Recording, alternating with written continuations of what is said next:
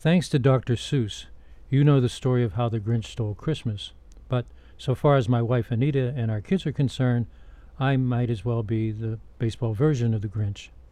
Every Christmas, they have to agonize over what baseball presents to buy for a die-hard Pittsburgh Pirates fan who's accumulated so many pirate baseball caps, baseball jerseys, and baseball ties from Christmases past that it'd have to outlive the biblical Methuselah, who lived 900 years, to wear them all.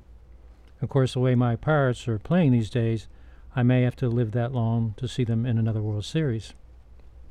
I thought I'd ease the pain of the Peterson bunch this Christmas by going back to the roots of the Reading Baseball series, which has now stuck around for some 18 years. The initial purpose behind Reading Baseball, before I got carried away with storytelling, was to provide listeners with an occasional review of a baseball book. I thought I'd return to that original mission and this Christmas find a good baseball book that I haven't read. The problem in dropping hints to my family about giving me a baseball book is that I've read so many baseball books, some great and some, sadly, not so great.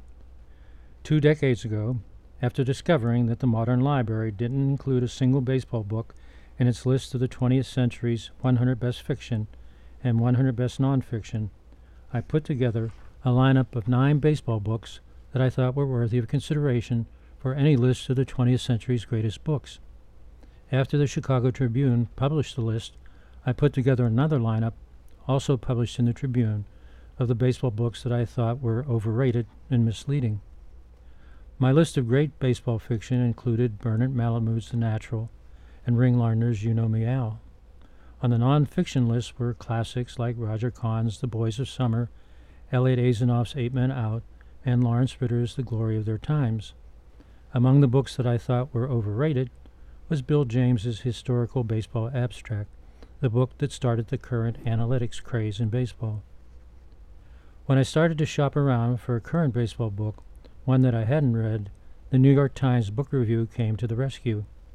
Rarely does a baseball book appear in its top bestsellers list unless it's about a New York Yankee, but there it was, the Baseball 100 by longtime sports writer Joe Posnanski. It is big. It is it is 900 pages almost, 300,000 words, uh, 100 players. I mean, it is you know that's that's what you get when you're when you're trying to to sort of if you can tell the full story of baseball in uh, in one book about the uh, the 100 greatest players. The title suggests that the book identifies and ranks the 100 greatest ball players of all time, but it reads more like Posnanski's list of his 100 all-time favorite players often to the exclusion of some of the greatest players in baseball history, including Pie Traynor, often ranked as the greatest third baseman of the past century. So it was really a mishmash of a lot of different things, but I think it came down to a, a lot of sort of gut feelings, uh, you know, experiences that I've had talking with people. While Posnanski, for the most part, does rank his players in terms of their greatness, he occasionally assigns a player a number appropriate to some aspect of his career. Joe DiMaggio, for example, is number 56 because of his record of hitting in 56 consecutive games. Bob Gibson is number 45 because that was his uniform number. Jackie Robinson is number 42 for the same reason. There is no number 19 because 1919 was the year the Black Sox fixed the World Series. With so many entries, Readers can spend an entire off season reading an essay or two a day in the Baseball 100 and finish just in time for a new baseball season.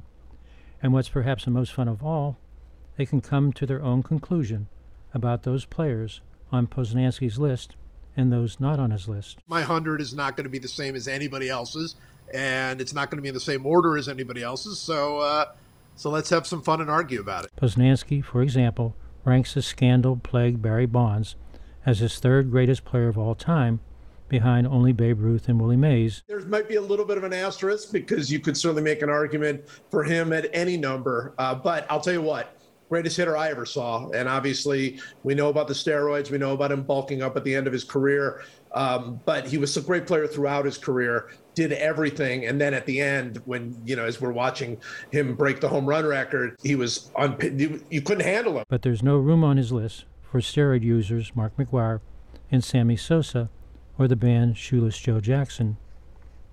I think the Baseball 100 is a worthy gift for the baseball fan in your life, but the only problem for the Peterson bunch is that their favorite Grinch couldn't resist buying and reading the Baseball 100. That doesn't leave them completely out in the cold. They can always buy a 2022 Pittsburgh Pirates calendar as a baseball gift for me, assuming that there are 12 Pirates worthy enough to put on a calendar. This is Pete Peterson. And his wife Anita wishing you a happy holiday.